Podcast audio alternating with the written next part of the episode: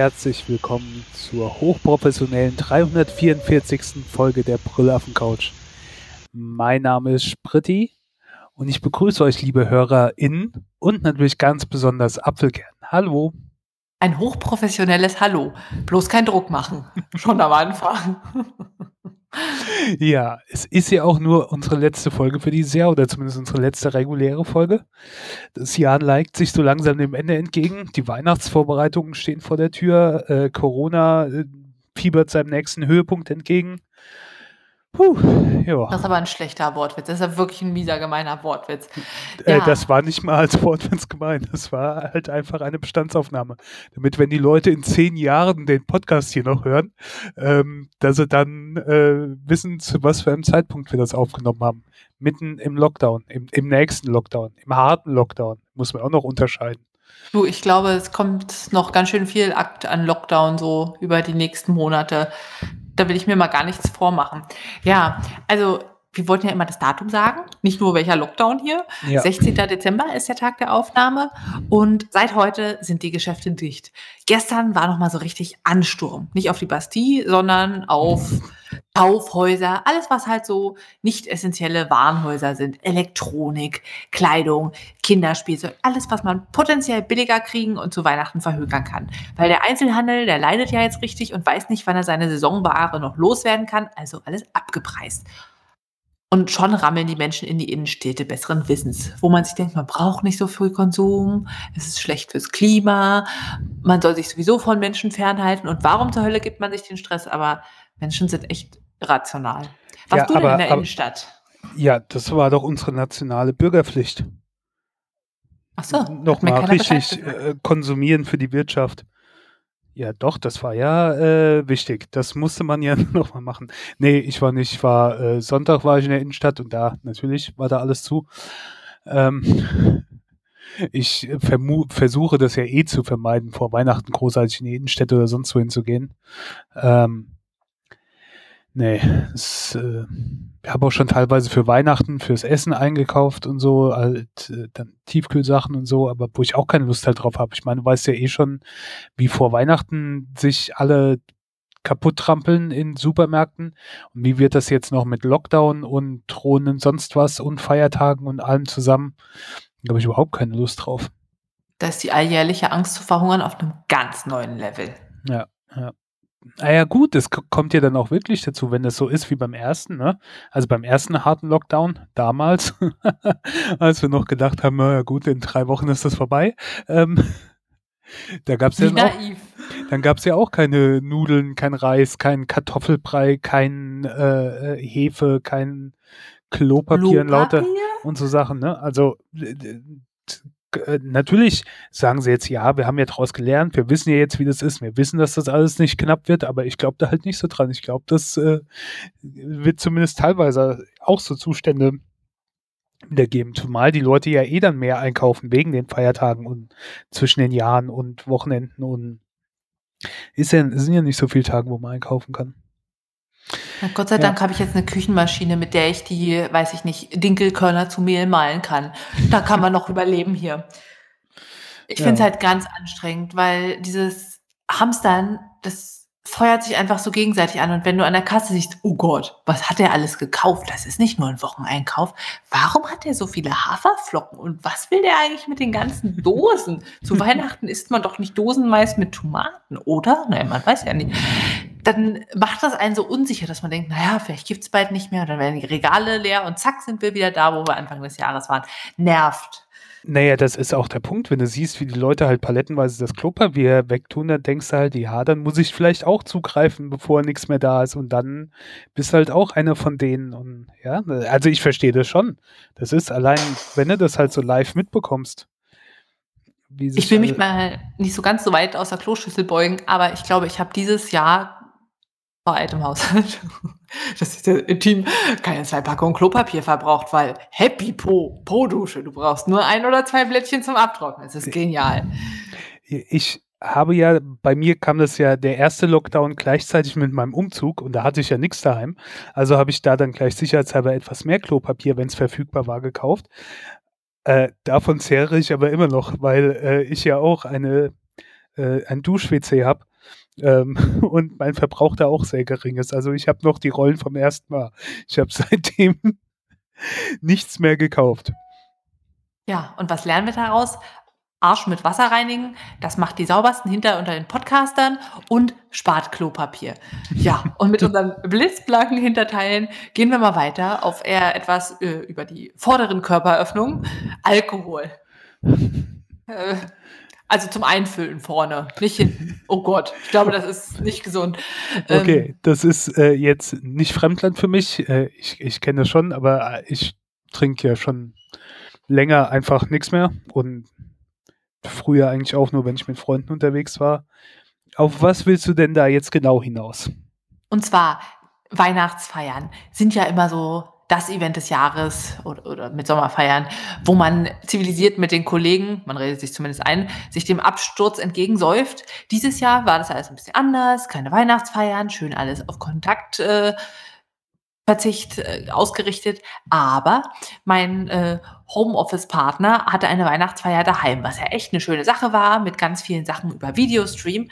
Und die haben ein Paket für ihre Mitarbeiter geschickt, so das äh, Weihnachtsparty Starter Kit, so nach dem Motto, mit eben ein bisschen unveganer Schokolade und äh, Licht und irgendwie Deko-Schnulli und Alkohol. Und ich habe wirklich nicht schlecht gestaunt, was die für so ein Technikunternehmen alles an Alkohol mitschicken. Also zwei Flaschen Sekt, klein, zwei kleine Schnäpse und ich fand das absurd. Also so, so gar nicht zeitgemäß, weil es ist so dieses völlig blauäugige Alkohol ist Spaß und Party, weil wenn man sowas in Weihnachtsparty Starter-Set für alle macht, dann heißt es ja, wir befürworten den Konsum von Alkohol. Es ist eine Firma, wo es auch muslimische Angestellte gibt, die haben das alle bekommen.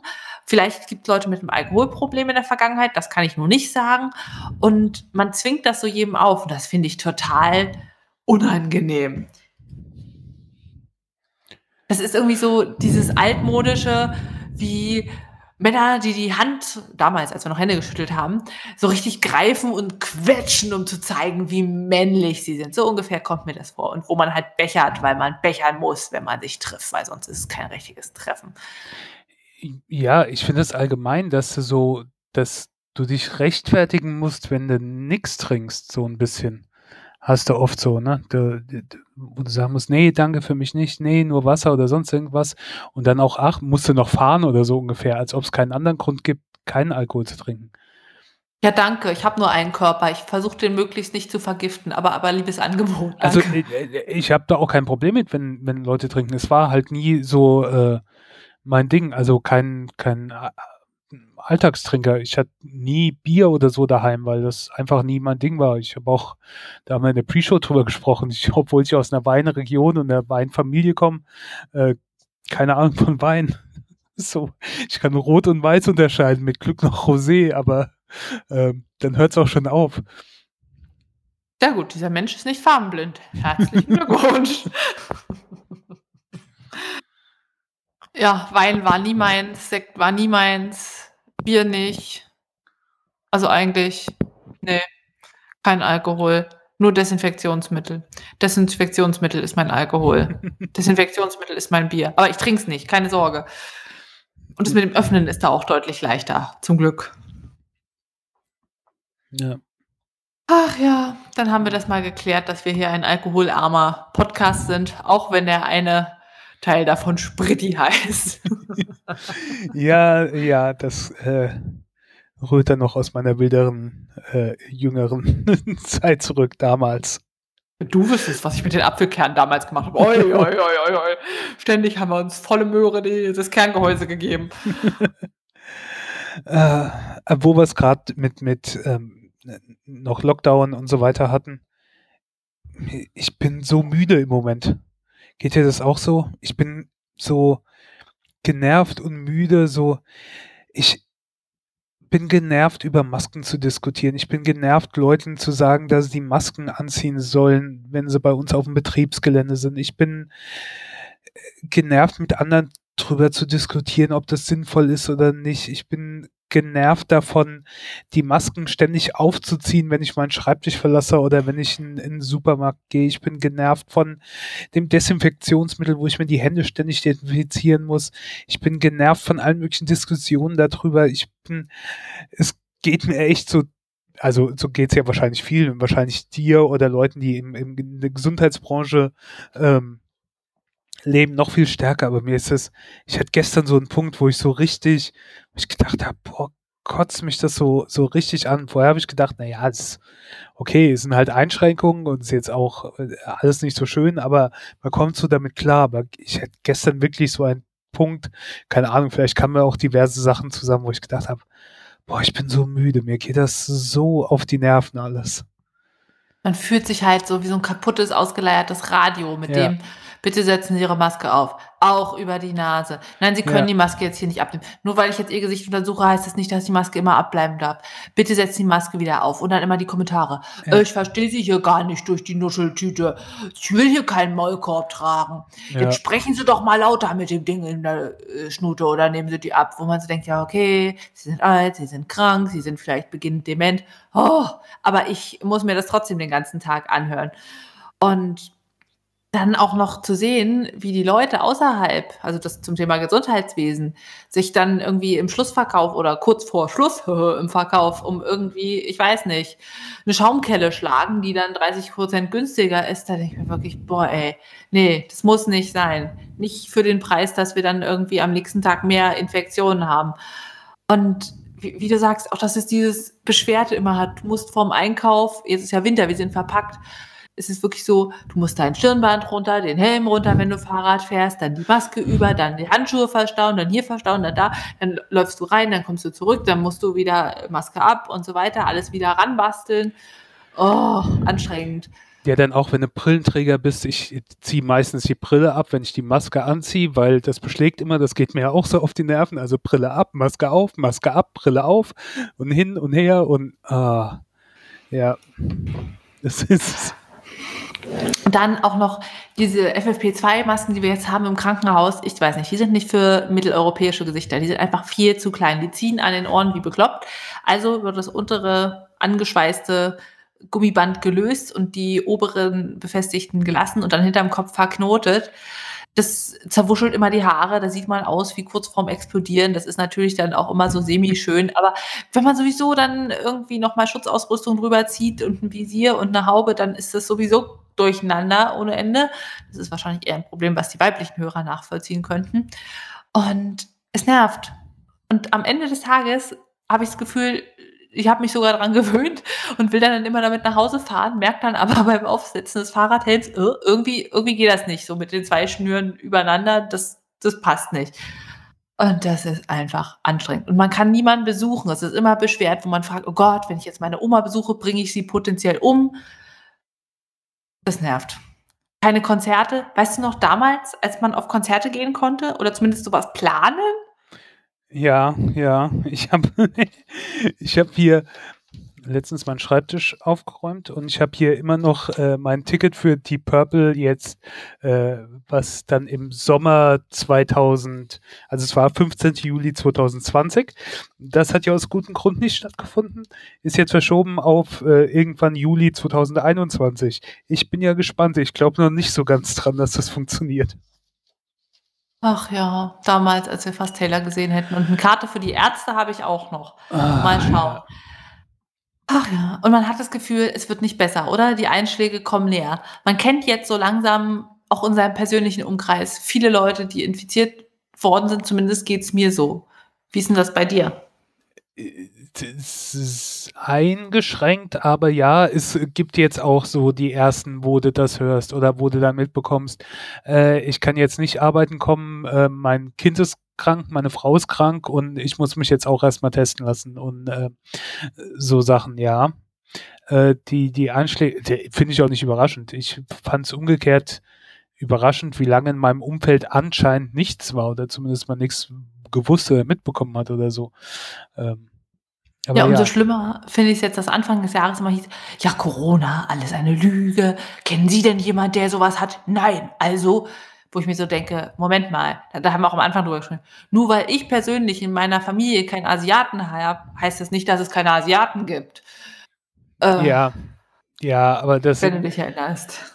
Auch das macht mich so müde. Die Leute, die, also, die halt einfache Lösungen wollen, wo es halt nicht äh, äh, äh kompliziert sein darf, wo alles wo du ein bisschen mehr drüber nachdenken musst. Alles, du willst einfache Lösungen. Es gibt das halt nicht, das ist eine Weltverschwörung und sonst so Zeug. Und dann die abstrusesten Verschwörungsideen, die eigentlich viel unglaubwürdiger sind als die Realität. Das ist alles so, es macht mich so müde.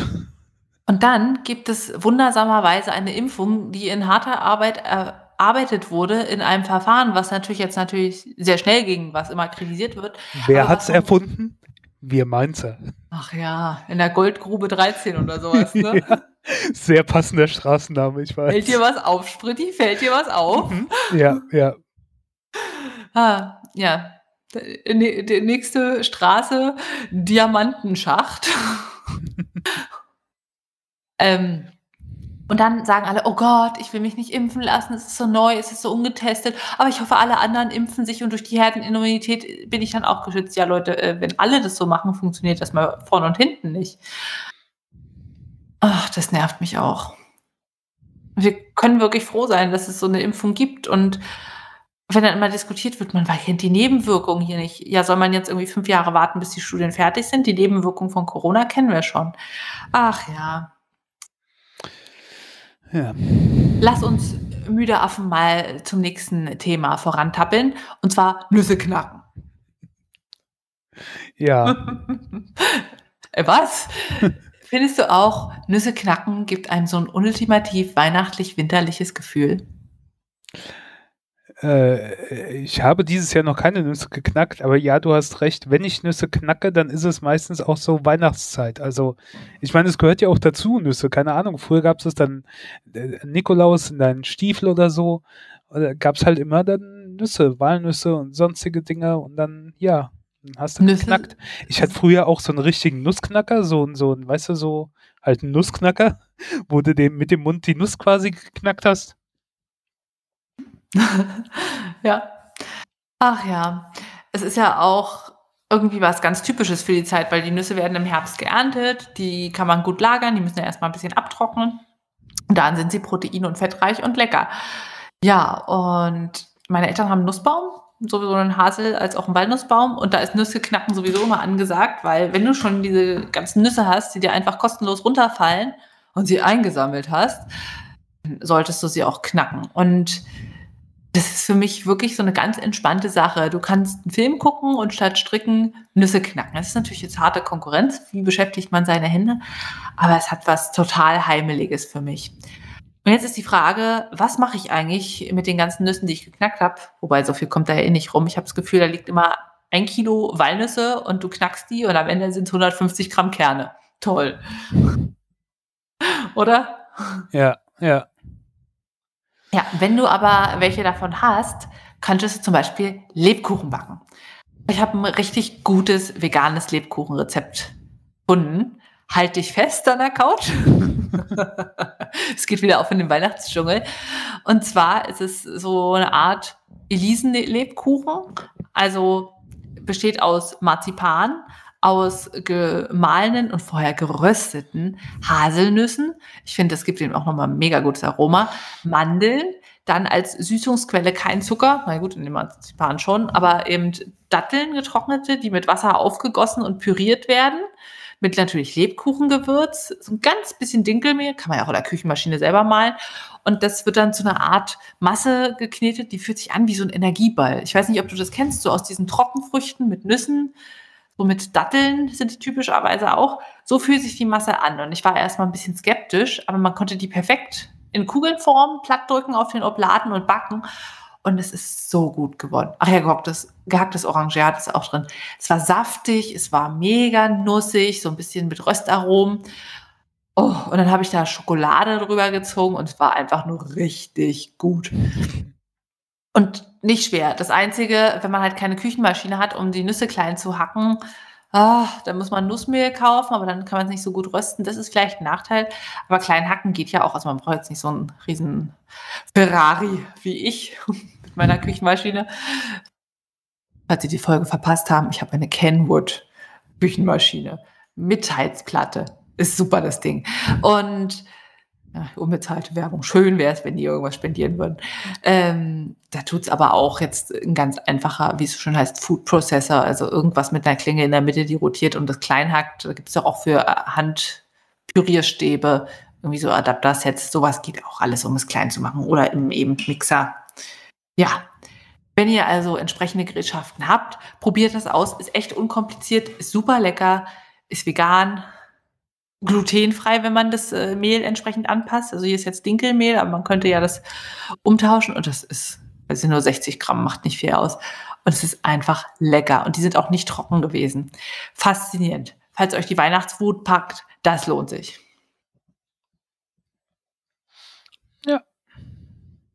Und gehen wir weiter mit der Geschichte. Geschichte? Ist dir bei Twitter was aufgefallen? Nein, äh, ja, aber eigentlich nur durch Zufall. Ich bin ja kaum noch auf Twitter unterwegs. Ich war kurz davor, letztens meinen Account zu löschen, endlich. Ähm, hab dann aber gedacht, ach, vielleicht mache ich es doch anders und äh, mach so ein bisschen nochmal Neustart. Äh, hab das aber nach einem Tag wieder gelassen. Auf jeden Fall habe ich gesehen, dass auf einmal da oben auch so runde Kreise waren, äh, wie, wie ich Mhm. sie von Instagram und so kenne. Und Snapchat und was weiß ich. Dann habe ich mir schon Also gedacht, die haben jetzt auch äh, Stories oder sowas in der Art. Genau. Bevor du von Twitter fliehst, musst du wissen, dass die Dinger Fleets heißen. Mit Doppel-E. Und die verschwinden halt auch ganz klassisch nach 24 Stunden. Und du kannst es jetzt nicht irgendwie liken oder retweeten oder so. Mhm. Aber ja. Neues redundantes Feature irgendwie. Wahrscheinlich gibt's dann Apps, die dann, wenn du sagst, ich poste das auf Instagram, das automatisch bei Twitter mit hochladen, genauso wie es halt was für die Posts gibt, aber hm, Ja, ja. Hm. ist jetzt Ne, nicht so, dass ich das Gefühl habe, ich brauche das, um Twitter nutzbarer zu machen. Es war nicht so ein Feature, wo ich sagen würde, ja, das gehört zu Twitter so ungefähr. Keine Ahnung. Hm. Aber naja, gut. Äh, jetzt hast du es halt überall, ne? Von WhatsApp über Facebook, Instagram, Twitter, Snapchat. Ach ja. Ja. Jetzt müsste irgendwer mal wieder ein Alleinstellungsmerkmal haben und nicht nur, dass sie wie alle anderen das auch können, oder? Ja, du wartest so ein bisschen auf das, das nächste Ding, ne? Obwohl, das ist ja wahrscheinlich TikTok, aber, TikTok ist ja auch schon fast wieder out. Ähm, Ach so? Ich bin da nicht so drin in dem TikTok-Game. Was ist denn Ja. jetzt das nächste heiße? Ja, das weiß ich ja nicht. Das muss ja irgendwann kommen. Aber ich habe ja so den Eindruck, dass Snapchat schon äh, so ein bisschen abgelöst ist. Ne? Weil das, das haben ja jetzt alle anderen. Dadurch wird es auch so teilweise überflüssiger. Und ich denke mal, die Generation, die früher dann äh, auf Snapchat wahrscheinlich angesprungen ist, ist jetzt eher bei TikTok. Hm. Ja. Naja, in unserem Alter. TikTok, da gibt's doch so schöne Musik. Haben die auch den neuesten Scheiß? Das richtig heiße Zeug? Passend zur kühlen Jahreszeit? Du weißt schon, von unserem Lieblingskünstler, dem der nicht auf Tour ist und stattdessen Alben aufnimmt ohne Ende. Ja, ich weiß nicht, wahrscheinlich bestimmt. Die ist doch überall. Aber ich fand es ja schon lustig. Ich habe äh, bekommen diesen, ich glaube, nachdem ich die Karten für uns mal bestellt habe, ähm, diesen, den, äh, den Newsletter von, von Taylor Swift. Und dann kam dann auf einmal, jo, hier übrigens heute Abend neues Album. habe ich dir dann direkt mal die Info weitergeschickt. Ja. Ähm, und dann hat Taylor Swift einfach mal so ihr zweites äh, Lockdown-Album rausgehauen. Ähm, mit Evermore quasi der, der, das, das Schwesteralbum, äh, Bruderalbum, Partneralbum. Ähm, Billing. Ja. Ähm, hast du schon gehört? Ja, natürlich. Ich weiß nicht. Mindestens zehnmal. Und du? Ja, ich, ich auch. Ich war diesmal äh, schneller dabei als beim letzten. Ähm, es. Also es gefällt mir. Ich mag, ich finde, jetzt passt mir das auch äh, besser als beim bei bei Folklore. Von der Zeit her vielleicht auch, wo es rausgekommen ist. Das äh, letzte kam ja im Sommer raus, im Hochsommer. Irgendwie war ich da nicht für so in der Stimmung. Jetzt passt die Musik sehr gut. Also ich höre das, äh, habe schon öfter auf Arbeit so im Hintergrund laufen lassen und es passt irgendwie, wenn es draußen nicht richtig hell wird, keine Ahnung. Ich, ja, es ist ist irgendwie passend zu der allgemeinen Situation, finde ich. Kommt mir auch absolut so vor. Also ich habe das gleich am Tag, an dem es rausgekommen ist, gehört und ich habe dabei Kekse gebacken, vegane Lebkuchen, sage ich da mal. Und so ein bisschen Geschenke vorbereitet und eben dieses zurückgezogene, was anderes machen wir ja eh momentan nicht, weihnachtliche, entspannte. Und es ist eben so ein ruhiges Album. Es klingt nach verschneiten Winterabend drin mit einem kleinen alkoholfreien Punsch und dabei ein bisschen stricken und die Rasiersammlung sortieren. Nach eben so Gemütlichkeit. Das ist so ein bisschen natürlich auch wieder ganz typisch Taylor. Jeder Song erzählt eine Geschichte und da hat man halt auch was zu hören. Es ist spannend. Da geht es um Mord, um Trennung, um gescheiterte Beziehungen. Es ist natürlich wieder mit ganz vielen geheimen Anspielungen auf andere Alben. Und es gibt ja schon wieder hunderte Videos, wo das erste quasi offizielle Musikvideo von Willow, dem ersten Song des Albums, ausgewertet wird und wie das mit den anderen zusammenspielt. Und ja, da kann man so ein bisschen drin versinken und die Details analysieren und auf die Texte achten und es beschäftigt einen. Es ist nicht so das Partyalbum wie bei Lover, wo es so Tanzmusik gibt, sondern es ist wirklich eher, wie du sagst, zum Nebenbei hören und dazu ja. stricken. Ja, es ist halt nicht so der eine Riesenhit, aber es ist ein äh, schönes äh, Gesamtwerk. Auch mit dem, ich kann mittlerweile auch das, das Folklore ein bisschen besser schätzen. Keine Ahnung, vielleicht liegt es einfach an der Stimmung, an der Jahreszeit, sonst irgendwas. Aber ich finde, es ist, ist übrigens auch dasselbe Team, also ist jetzt eine konsequente Fortsetzung vom letzten Album quasi. Ähm, ich finde es ein schöner äh, Jahresausklang. Ja, ich habe auch äh, natürlich das äh, Vinyl gleich bestellt, äh, dauert aber noch bis Mai, glaube ich, oder so. Ja. Uh. Bis dahin Spotify. Ich muss wirklich sagen, dass ich das sehr schätze mit Spotify, dass du gleich am Erscheinungstag, ohne dir jetzt das vorzubestellen, das Album hören kann. Ja. Das ist echt toll. Und was auch wirklich schön ist, ist, dass man die anderen Alben dann gleich so mithören kann und vergleichen und nicht sagen muss, oh, ich muss jetzt das erstmal umlegen, die CD. Das war sehr, sehr angenehm. Das habe ich dann nochmal so richtig zu schätzen gewusst, weil vor 50 Jahren hätte das nicht funktioniert. Nee, obwohl halt, deswegen mag ich ja auch das, das Schallplattenhören so. Ich halt auch schön dieses Prozedere finde, dass du die, die Platte halt rausholst. Du hast das große Cover, du hast vielleicht groß die Songtexte und kannst mitlesen, du kannst ähm, das Stud Inlay studieren, während du die Platte hörst, du legst die auf und hast so einen richtigen Prozess dabei, hörst dann drei, vier Songs, dann drehst du um, hörst die anderen. Und es ist nicht so von äh, einer Playlist zur nächsten und sonst was oder es wird direkt weitergespielt oder sonst irgendwie sowas, sondern man kann das durchaus auch schon schätzen, gerade wenn so Alben als mit dem Konzept dahinter sind oder wo sich halt auch was in der Songreihenfolge und so weiter gedacht wurde. Finde ich halt auch was Schönes, aber ich schätze auch umgekehrt, dass deswegen habe ich ja auch beides halt die Möglichkeit, mir Spotify ein Album runterzuladen und es dann überall unterwegs oder auf der Arbeit oder sonst irgendwo zu hören. Ähm, oder halt auch alles zu hören, eine große Auswahl und oder mir selbst auch was zusammenzustellen.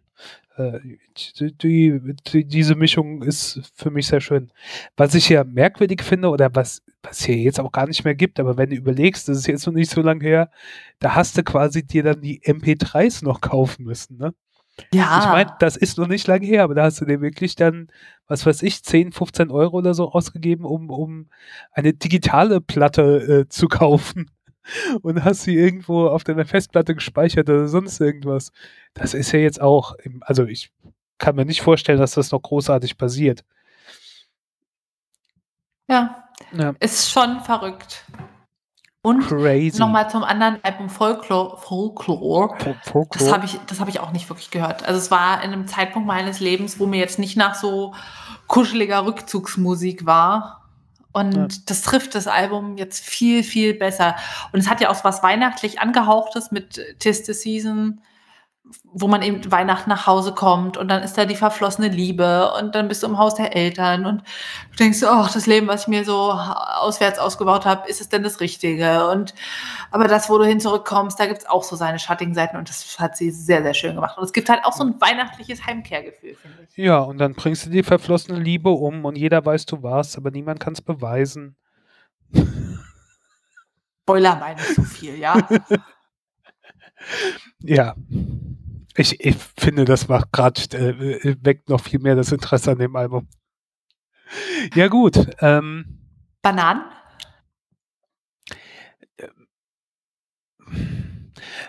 Puh.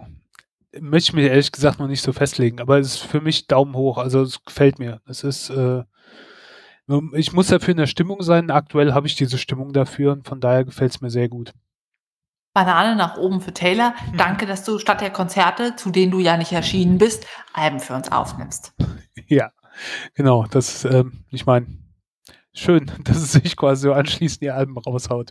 Ähm, wann hast du das heutzutage schon noch? Also ich meine, früher war das ja so 60er, 70er Jahre, da haben die Leute ja die Alben teilweise wirklich äh, zwei Alben in einem Jahr rausgehauen, aber das hast du ja in, den, in letzter Zeit, in den modernen Zeiten nicht mehr so. Da kommt ja dann immer erst so, keine Ahnung, so, eine, so ein Zyklus von ein, zwei Jahren auf Tour und dann wird am nächsten Album gearbeitet. Ähm, ja, das hat schon, ist schon interessant, so zwei Alben in einem Jahr. Cool. Ich finde auch schön, der hat ja sonst immer dieses, sie muss sich neu erfinden, von ich bin ein kleines Country-Sternchen Stern, Sternchen, äh, zu ich mache jetzt auch was Cooles mit ein bisschen mehr Pop zu Oh Reputation, ich bin jetzt so super böse und ja. dann bin ich wieder der rosane Lover und jetzt bin ich so ein bisschen auf Folklore und traditionell sagt sie einfach, nee, sie macht es jetzt einfach weiter, ohne sich zu zwingen, was Neues rausbringen zu müssen und das ja. finde ich schon schön. Ja, was ganz nebenbei, was ich auch sehr cool finde, äh, die, die, die Bilder, die, die äh, Grafiken, das Albumcover, die sonstigen Bilder, die es zu dem Album gibt, zu beiden Alben, ähm, finde ich sehr, sehr cool. Ich folge, das wusste ich erst gar nicht, ich folge einer der Fotografinnen, die die Alben da, äh, die Bilder geschossen hat für das Album teilweise. Ähm, das ist auch sehr cool, so ein bisschen so Behind-the-Scenes-Bilder zu sehen oder, oder so Sachen mitzubekommen. Das gefällt mir rein jetzt aus fotografischer Sicht ähm, sehr schick, auch wie das, und das gehört ja bei Taylor Swift auch so ein bisschen dazu, was du eben schon gesagt hast, dieses, dieses thematische, was dann wirklich in allem, in der ganzen Promo, in dem ganzen Drumherum, in dem ganzen Style und so weiter umgesetzt wird, ähm, das ist hier auch wieder sehr, sehr passend. Aber gut, äh, genug zu Tay Tay. Ich glaube, die Leute, die das überhaupt nicht abkönnen, sind da auch mittlerweile schon genervt bei uns. Und nee, sie hat schon wieder ein neues Album. Aber da müsst ihr durch. Jetzt habe ich noch ein paar andere Sachen, äh, die ich geguckt habe, falls ihr nichts hören wollt. Ähm, das erste war ein Film, den gab es in der BR Mediathek. Ich glaube, jetzt gibt es den nicht mehr, aber der wird bestimmt wiederkommen. Das ist ein äh, Klassiker, den ich zu meiner Schande ähm, nie gesehen habe. Bin ich jetzt gespannt. Du obwohl, und nicht gesehen? Ja, obwohl ich den Regisseur mag, aber ich tue mich manchmal schwer bei alten Filmen mich zu motivieren. Ähnlich wie bei Animationsfilmen. Ich mag die zwar, aber nicht, wenn ich die Wahl habe, ähm, wähle ich sie mir selten aus. Aber den habe ich dann doch geguckt. Und zwar M. Einfach M. Ähm, M was?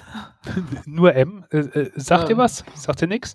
Hat den, hat den äh, Untertitel M, eine Stadt sucht äh, ihren Mörder. Ja. Ähm, wo man es vielleicht ein bisschen äh, kennt. Ist äh, zum Beispiel Cahiers du Cinéma, also französische äh, Film-Dingsbums, ähm, hat ihn unter den 100 besten Filmen aller Zeiten auf dem sechsten Platz ähm, gewählt. Die beste Platzierung für eine deutsche Produktion ist von Fritz Lang, halt einem ziemlich legendären deutschen Filmemacher, äh, ist 1931 rausgekommen, also kurz vor der äh, Machtergreifung der Nationalsozialisten. Äh, Fritz Lang hat zum Beispiel auch Metropolis rausgebracht, wo zu äh, Janelle Monet ihre ganzen Konzeptalben am Anfang äh, rausgebracht hat. Ähm,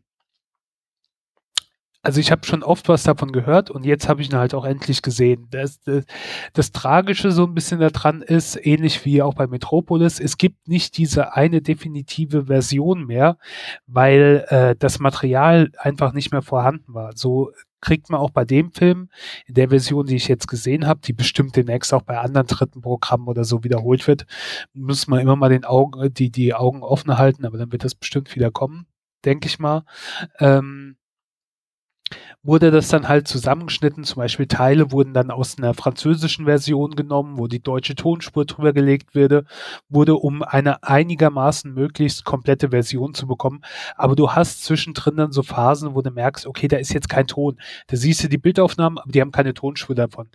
Stört nicht äh, großartig an der Handlung. Es fehlt dir jetzt nichts. Du, du kannst dem weiter folgen, aber das fällt dir halt auf. Ne? Und allein, es ist ein Film von 1931, da siehst du ihm schon so ein bisschen an, aber ähm, nicht so sehr. Also von, von der Sprache, die verwendet wird, von den Dialogen und so, fühlst du dich nicht total. Also klar, du merkst, es ist ein alter Film, aber es ist jetzt nicht so, dass das total absurd für dich ist. Ähm, jetzt kommen wir mal kurz zum Inhaltlichen. M äh, spielt in Berlin und da gibt es einen. Ähm, also es wird nicht Berlin gesagt, aber du hast direkt am Anfang eine Frau, die äh, mit starkem Berliner äh, Akzent spricht. Also ähm, ähm, es ist dir direkt klar. Ich glaube, das ist Berlin, war so ungefähr, ja. Ähm, und in Berlin gibt es einen, einen Serienmörder, einen unbekannten Kindermörder, der Kinder wohl entführt und, und umbringt und ähm, oder wir vermuten mal, er bringt sie um, sie tauchen einfach nicht wieder auf. Und in dem Film geht es dann quasi darum, wie diese Stadt so ein bisschen in Hysterie verfällt und ähm, auch unschuldige Bürger verfolgt, wie die Polizei versucht, ihn zu finden, wie aber auch zum Beispiel die, die Unterwelt da die Unterwelt plötzlich äh, ständig von der Polizei genervt wird, weil die äh, versuchen, den Mörder zu finden, versucht die Unterwelt, um die Polizei wieder loszuwerden, selbst den Mörder zu finden. Und ähm, ja, das erzählt so diese, diese ganze, diese, das ist im Prinzip diese Geschichte, wie wir verfolgen, wie dieser Mörder gesucht wird. Wir lernen den auch ziemlich früh kennen, äh, gespielt von Peter Lorre oder Peter, Peter Lorre, ich, ich weiß nicht, wie man ausspricht. Ähm, und der spielt diese, diese Figur des, des M so äh, fantastisch. Es gibt da so eine Szene, wo er so ein bisschen erklärt, warum er tut, was er tut und ähm, allein die, die Mimik, die Mimik, der, der Ton dazu äh, ist ähm, fantastisch. Also grandios. Der hat auch das Gesicht dafür, der hat die Augen, die so ein bisschen hervorstehen. Das ähm, ist ziemlich, ziemlich äh, toll gemacht. Also der Film wirklich sollte man mal gesehen haben, falls ihr den irgendwo in der Mediathek seht oder sonst irgendwie drüber ähm, folgt, ist halt wirklich ein Filmklassiker, ist ein deutscher Filmklassiker, ist ähm, äh, toll gemacht, hat natürlich auch Anspielungen auf, auf äh, reale ähm, reale Dinge, die es wohl früher damals wirklich gab und, und so ein bisschen eine Anspielung darauf. Ähm, ja. Also, wie gesagt, M, sehr, sehr cooler Film. Ähm, ich bin begeistert. Ich muss auch, Metropolis habe ich nämlich schon mal gesehen von Fritz Lang, deswegen mochte ich das auch schon sehr. Aber den habe ich auch schon lange nicht mehr geguckt. Den muss ich mal gucken, dann werde ich ja auch drüber reden. Aber als Gegengewicht habe ich auch somit den modernsten Film geguckt oder Kinofilm, Kinoblockbuster, den man gucken kann, äh, nämlich Tenet. Tenet ist der aktuelle Film von Christopher Nolan, der Film, der die Kinos wieder retten sollte. Weißt du, erinnerst du dich noch, als die Kinos wieder aufgemacht haben und als Tenet drin laufen sollte und die Leute wieder in die Kinos locken sollte? Kinos? Was ist das? Damals äh, im August. als wir gedacht haben, auch so langsam ist es vorbei mit Corona. Ja, nee, ähm, das ist so ein bisschen ins Wasser gefallen. Äh, zum einen, weil natürlich nicht alle Kinos wieder offen waren. Zum anderen, weil die auch relativ schnell wieder zugemacht wurden. Deswegen äh, hat der sich finanziell, ich kenne die Details jetzt nicht, aber ich habe das im Hintergrund, im, im Hinterkopf irgendwie, ja, hat nicht so funktioniert, wie man sich das gedacht hat. ähm, Christopher Nolan ist ja, also natürlich zum einen bekannt für diese Batman-Filme, aber die durch diese Batman-Filme, die ja sehr, sehr erfolgreich waren mit Christian Bale als Batman, ähm, hat er sich halt auch erlauben können, dass er gesagt hat, alles klar, ich drehe jetzt einen Batman-Film, danach drehe ich einen Film, den ich für mich umsetzen will, realisieren will. Und dann mache ich halt wieder einen Batman-Film, damit ihr als Filmstudio zufrieden seid. Ähm, ja, und er hat schon ziemlich tolle Filme gemacht. Äh, Memento war mit einer seiner ersten, er war fantastisch. Dann kam später Prestige, ähm, Inception, Interstellar, Dunkirk.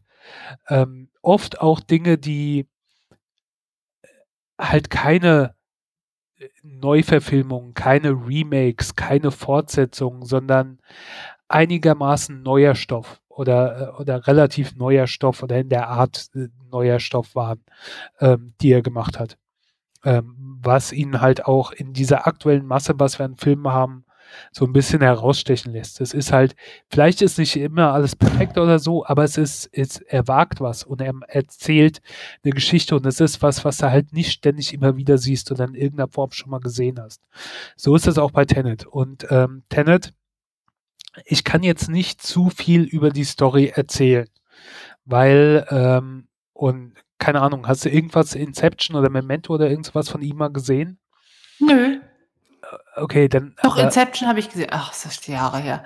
Ja, genau. Das ist das mit äh, ähm, hier Leonardo Leo. DiCaprio, der in einem Traum, in einem Traum ist und du weißt nicht, bist du noch im Traum, bist du nicht im Traum, dreht sich der komische Kreisel noch oder nicht. Ähm, ja, so.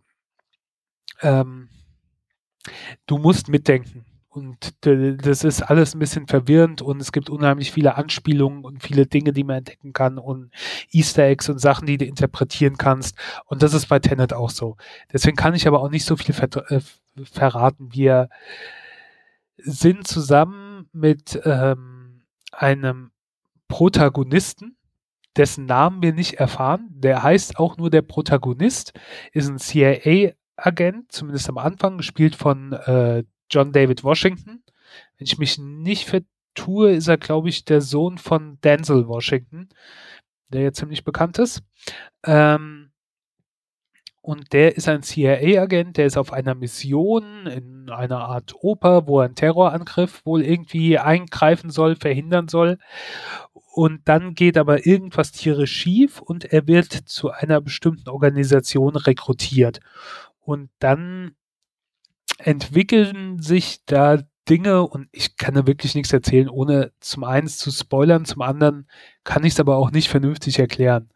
Ähm, Robert Pattinson spielt mit in einer ziemlich coolen Rolle. Also ähm, den man ja wahrscheinlich kennt aus Twilight, was wahrscheinlich so ein bisschen Segen und Fluch für ihn ist. Ähm, Elisabeth Debicki, die habe ich mal in einer neuseeländischen Krimiserie gesehen, fand die ziemlich cool, deswegen fand ich es toll, dass ich sie hier wieder gesehen habe. Äh, Kenneth Branagh ähm, spielt mit als, als in Anführungszeichen Bösewicht, Michael Caine in einer kleinen Rolle, also ist fantastisch besetzt. Die Story ist kompliziert, die ist wirklich kompliziert, aber sie regt halt auch, wie auch bei Inception oder anderen Filmen, zum Nachdenken an und ähm, ist jetzt nicht wie bei, sagen wir mal, Shyamalan-Filmen, dass du einmal gesehen hast, du kennst den Twist und dann ist es erledigt, sondern selbst wenn du es später gesehen hast und du weißt, wie es ausgeht, willst du es nochmal sehen, weil mit diesem Wissen, was du dann hast, willst du es nochmal gucken und willst nochmal gucken, ob dir diverse Dinge auffallen. Oder du verstehst diverse Dinge und mit diesem Wissen schaust du es dann nochmal, um, um andere Sachen zu entdecken. Ich habe danach bestimmt fünf, sechs YouTube-Videos geguckt, wo auf diverse Dinge hingewiesen wurde oder wo versucht wurde, gewisse Zusammenhänge in dem Film zu erklären. Ähm, das macht wirklich Spaß. Ich gebe zu, ich habe, glaube ich, nicht alles 100% verstanden. Es ist ein bisschen kompliziert, aber ähm, ich finde es halt positiv, dass es so einen Film gibt. Also in dieser Art, in dieser Art, wie du es nicht ständig siehst, wie es dich auch so ein bisschen herausfordert. Ähm, sehr cool gemacht. Also wenn ihr eine Chance habt, den jetzt zu sehen und in, im Kino wäre es bestimmt besser gewesen. Ähm, aber zu der Zeit, als der im Kino rauskam, wollte ich auch nicht mehr ins Kino gehen. Und ich weiß auch nicht, ob man ihn nochmal sieht, wenn die Kinos wieder aufmachen sollten. Äh, den gibt's jetzt zum Streamen und sonst irgendwo, könnt ihr nachgucken. Ähm, ja, äh, lohnt sich vielleicht, falls ihr zwischen Weihnachten so ein bisschen gelangweilt auf der Couch hockt oder so und äh, denkt, hey, jetzt brauche ich irgendwas, was mich ein bisschen fordert. Der Film fordert, aber lohnt sich vielleicht auch, wenn man den mit anderen zusammen guckt, in äh, der kleinen zwei Haushalts Weihnachtsgesellschaft oder so, um danach so ein bisschen drüber zu reden oder zu gucken, wie was ein anderer gesehen hat oder so. Ähm, ich weiß nicht, wie viel Bananen ich dem geben soll. Also M äh, habe ich ganz vergessen, gebe ich fünf von fünf Bananen fantastisch. Tenet hat mir auch gut gefallen. Er ist halt tierisch verwirrend. Ich, ich tendiere aber mal zu vier von fünf Bananen. Ja. Ja. Mensch, Mensch. Ja, das klingt doch alles schon mal ganz prima. Mhm. Ich finde so eine Filme auch wirklich eigentlich schöner fürs Zuhause anschauen, wenn du dann stoppen kannst, drüber nachdenken, diskutieren, als wenn du im Kino sitzt und einfach nicht die Möglichkeit hast zu pausieren, wenn man eben so mitdenken muss. Ja, ja, ja. Ich habe zumal auch auf Englisch geguckt und das ist natürlich dann auch, wenn du schon in deinem Kopf so gewisse Dinge übersetzen musst und dann noch die Zusammenhänge verstehen, zumindest mir, also es funktioniert, aber es macht es vielleicht auch ein bisschen schwerer, keine Ahnung. Aber ähm, ich will ihn auch jetzt nicht nochmal auf Deutsch gucken. Ähm, was anderes, was ich geguckt habe, da will ich jetzt nicht so lange drüber reden. Du hast, das ist noch nicht so ewig her, hast du über Charité gesprochen. Mhm. Die ähm, erste Staffel, die Serie über die Anfänge quasi der Charité, die mit dem Krankenhaus in Berlin spielt. Und ich habe diese erste Staffel nie geguckt. Ich glaube, ich habe die erste Folge geguckt und dann nicht weiter. Aber ich habe jetzt die komplette zweite Staffel geguckt. Und? Ist gut? Ähm, also erstmal konnte ich das problemlos machen, weil die zweite Staffel spielt in einer anderen Zeit. Äh, in der ersten Staffel waren wir ja in der Kaiserzeit noch. Die zweite Staffel spielt äh, zur Zeit des Zweiten Weltkriegs, also unter den Nationalsozialisten. Die Staffel endet quasi mit der Eroberung von Berlin durch ähm, äh, die Russen.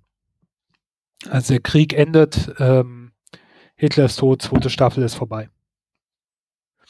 Ähm, und man braucht die erste Staffel nicht zu gucken. Also, wie gesagt, die komplette Besetzung wurde ausgetauscht. Das ist quasi ein neuer Anfang einer anderen Zeit. Spielt aber halt auch in der Charité. Ähm, wir haben zwei Geschwister. Annie Waldhausen ist eine junge Studentin, die auf dem Weg ist, Ärztin zu werden. Und ihr Bruder ist ähm, Otto. Otto ist äh, als Arzt oder Arzthelfer oder was weiß ich auch immer, auf jeden Fall als San Sanitäter so eine Art an der Front, äh, kommt zurück, um an der Charité zu arbeiten und äh, weiter zu studieren, muss dann seinen Abschluss machen und dann eventuell wieder als Arzt an die Front gehen ausgelernt. Ähm, außerdem haben wir Ferdinand Sauerbruch, den es auch wirklich gab, äh, gespielt von Ulrich Nöthen. Ähm, Ferdinand Sauerbruch hat die, die äh, Charité geleitet, war äh, Generalarzt, Staatsrat, Geheimrat, ähm, einer der einflussreichsten, bedeutendsten Chirurgen des 20. Jahrhunderts, laut ähm, Wikipedia. Also das, so sind da auch historische Personen, die in der Serie auftauchen und du erlebst halt diese Zeit, also es gibt zwischendrin Zeitsprünge, ähm, wo es immer mal so weiterspringt, um halt diesen, diese, diese Zeit des Zweiten Weltkriegs quasi durchzugehen. Ähm, es tauchen Personen auf, die es wirklich gab, wie zum Beispiel die, die äh, Gebrüder Bonhoeffer werden erwähnt, ähm, von Dohani wird erwähnt, der ja mit den Bonhoeffers im Widerstand war. Es tauchen andere, die, die, äh, wie heißt er, Magda Goebbels taucht drin auf. Ähm, eine andere Person, die es tatsächlich gab und natürlich auch fiktive Personen. Ähm, ich fand es wirklich interessant, äh, wie teilweise die Vorgehensweise war, wie ähm, wir haben zum Beispiel den Mann von dieser, dieser Schwester, von dieser Annie, der ist äh, Kinderarzt da, aber der experimentiert halt auch an Kindern. Ne? Also er versucht da irgendwelche so Mittel, irgendwelchen ähm, äh, Kindern, Waisenkindern dann zu, zu spritzen und Experimente an denen zu machen. Und dann hast du auch so andere, die halt sehr linientreu sind und der Krieg ist quasi verloren, aber die verraten immer noch welche. Du hast HJ-Jungen, die durch die Gegend laufen und nach Russen suchen, um nur dann erschossen zu werden, völlig sinnfrei, wo Hitler sich schon längst umgebracht hat. Also das bringt halt auch das so ein bisschen rüber. Ähm, ich fand es interessant, äh, spannend. So ein paar Sachen fand ich halt auch okay, da wurde halt logischerweise dramatisiert und auch komprimiert. Also du kannst, ähm, ich weiß gerade gar nicht, wie viel, wie viel äh, Folgen das waren. Fünf, sechs Stück oder irgendwie sowas. Ähm, da kannst du natürlich, muss alles so ein bisschen komprimierter sein und das macht das Ganze dann, naja. Okay, aber insgesamt hat es mir äh, Spaß gemacht ist bei so einer Zeitperiode auch ein bisschen komisch. Ne? Aber es hat mich gut unterhalten. Also dafür, dass ich ja jetzt, du hast ja mehr Interesse dran an so Krankenhausserien, weil du das, äh, äh, ich bin, schaue das eigentlich nie so gern, aber das hat mir schon Spaß gemacht. Also ich habe mich gut unterhalten gefühlt und ähm, lohnt sich. Und wie gesagt, äh, das wollte ich halt noch betonen, nur weil ihr die erste Staffel nicht, ge, äh, nicht kennt, die ja auch sehenswert ist, wie Apfelkern erzählt hat, die ich bestimmt irgendwann äh, nachholen werde, kann man aber halt die zweite Staffel völlig unabhängig davon gucken und das finde ich eigentlich sehr cool. Ich dachte mir, also als das hoch, es gibt eine neue. Ich habe die Anfang letzten Jahres schon geguckt.